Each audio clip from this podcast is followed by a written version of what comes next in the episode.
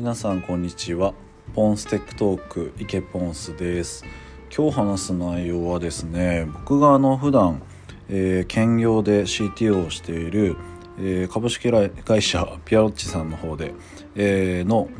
COO の方が共有してくださった記事を見てああ確かになって思ったことがあったのでちょっと、えー、まあ、自分も気をつけつつ、えー、そういう内容をなんか共有できたらなと思いとっています。で、まあ、どういう記事かと言いますとまああれですね。あの、テレワークがエンジニアとかまあエンジニアじゃない方でもテレワークをしている方で結構あの自宅でやるとワークライフバランスがかなり崩れてるみたいな話が結構最近トレンドというかなんかいろいろ記事が、えあると思うんですけど、まあ、その話をまさにあの書いてあって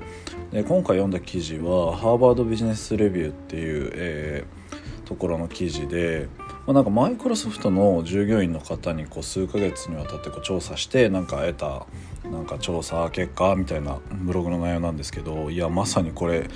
あれすごいわかるなみたいなのがあってまあなんか、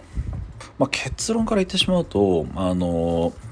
結果的には会議への出席とかバーチャルですね。バーチャルのあのリモート会議とかの。と、えー、メールチャットなどとかの、えー、時間に費やしちゃってる人ほとんど費やしちゃってる人っていうのは、えー、そういうのが少ない人よりもワーク・ライフ・バランスの満足度っていうのが、えー、低かったらしいんですよね。もちろんそうじゃそうっていうのはあるんですけど他の記事でも見た時もやっぱなんか幸福度とかストレスがめちゃめちゃ溜まる原因っていうのはそこにあるみたいなでオフィスに出社していた時は結構あの、ね、オフィスにいる間はやるけど帰ったらやんなくていいみたいなその切り替えがかなりしやすかったと思うんですけど家だとなかなかそれができないみたいな。僕自身もなんかあの部屋が今あの一つ一応ワイルなんですけど一つ壁を挟んで薄い壁を挟んで一つみたいな感じなのであんまりなんかこう仕事とプライベート分けられてる空間的に分けられてるっていう感じではないのであのその感覚すごい分かるなっていうところなんですけどやっぱそのこの調査結果ブログの内容だとブログじゃないですごめんなさい記事の内容だとあの会議の出席が25%あの少ないかつ平均6時間少ないっていうその他の、えー、普通の社員に比べて。でそういう人たちっていうのはやっぱあの ワーク・ライフ・バランスに対して、えー、満足している、えー、ことが多いみたいなやっぱそういうのがあるらしいですね。まあ確かに仕事をしてる途中フォーカスしてる途中にあの突然差し込みで会議が入ったりとか通知が鳴ったりとかするとすごいあのストレスになったりとか、まあ、集中が切れちゃうみたいなのもあるので、まあ、そういった意味でこう負の循環に入っちゃうみたいなのはあるかもしれないですね。もう本当にそこはわかるなっていうのとまあこれはあとはなんかあの当たり前の内容ではあるんですけどフォーカス時間プラスあと休暇が増えるといいらしいんですよ。あの休暇が増えるとあのもちろんあのワークバランスに対する、えー、満足度みたいなのがすごい感じるみたいなのがありますね。まあそれはもちろんそうなんですけどね。で、まあ、僕自身も感じてるのはやっぱ自分が出なくていい会議っていうのがすごい気になるようになったっていうのはあってその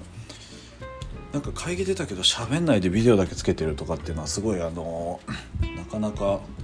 え、時間的に、え、厳しいというか何ていうか無駄とまでは言いませんけどなんか、ね、無駄にし一部分ちょっと効率化できないのかなみたいに思うところもあるので、まあ、そういった時間を減らしたいなとか思いながら減らしたいなって思った時点でちょっとストレスになってるみたいなのが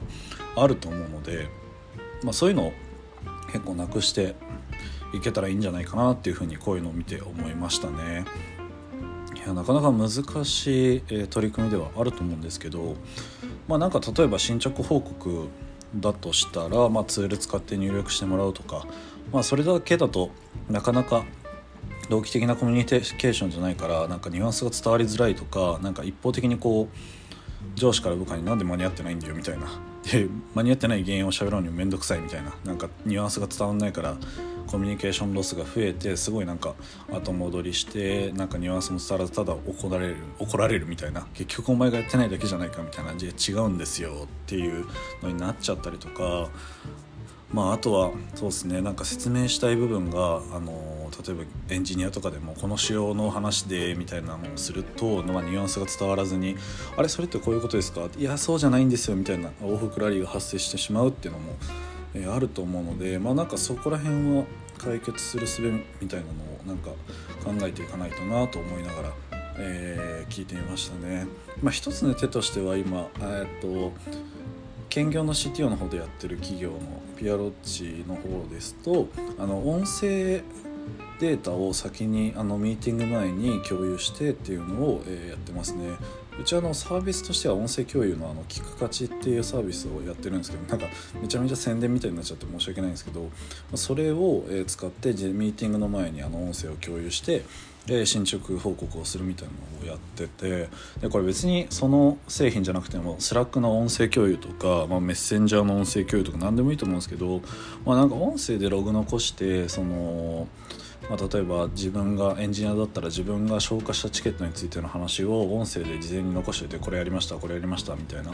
で報告をとりあえずするだけしてでそれを聞く人は時間がある時に聞いてみたいな。で、えそれに対してまあフィードバックあればその何かしらチャットでフィードバックすればいいですし音声で返せてもいいですしみたいなで実際になんか直接話さないとわからないようなところっていうのもあると思うのでそういうところに時間を最大限使うっていうのはすごいありかもしれないですね。やっぱあのサラリーマンとして普通に、えーと会社で働いているとどうしてもその同期的じゃなくてもいい内容っていうのがあの多い気もしてるので。まあ、そういうのを音声とか、まあ、ビデオで撮って共有したりとかしてでそこでまずは認識を揃えてから、えー、やるっていうのはすごいいい手かもしれないですね。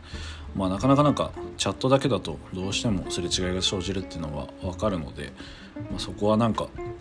自分でも何て言うんですかねあんまりこう無駄な会議をしないようにとかその従業員の方のワーク・ライフ・バランスとかストレスを減らせるような、え、ところをまあ考えていきたいなと思った次第ですね。なんか初めの記事の内容からほん なんか本質ずれちゃってるような気がしますけどまあこんな感じですね。まあど多分人によっては同期的なコミュニケーションこそ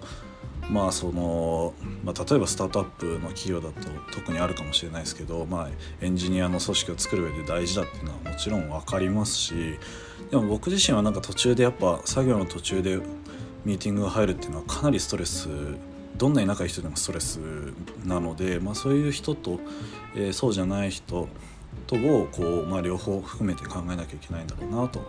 思っていますね。いや難しいですね。なかなかその辺の問題は。うんうん。まあちょっとちょくちょくこういう系の話は、えー、記事とか読みながらどっかで話していけたらなと思います、えー、こんな感じで今回は終わりたいと思います。ありがとうございます。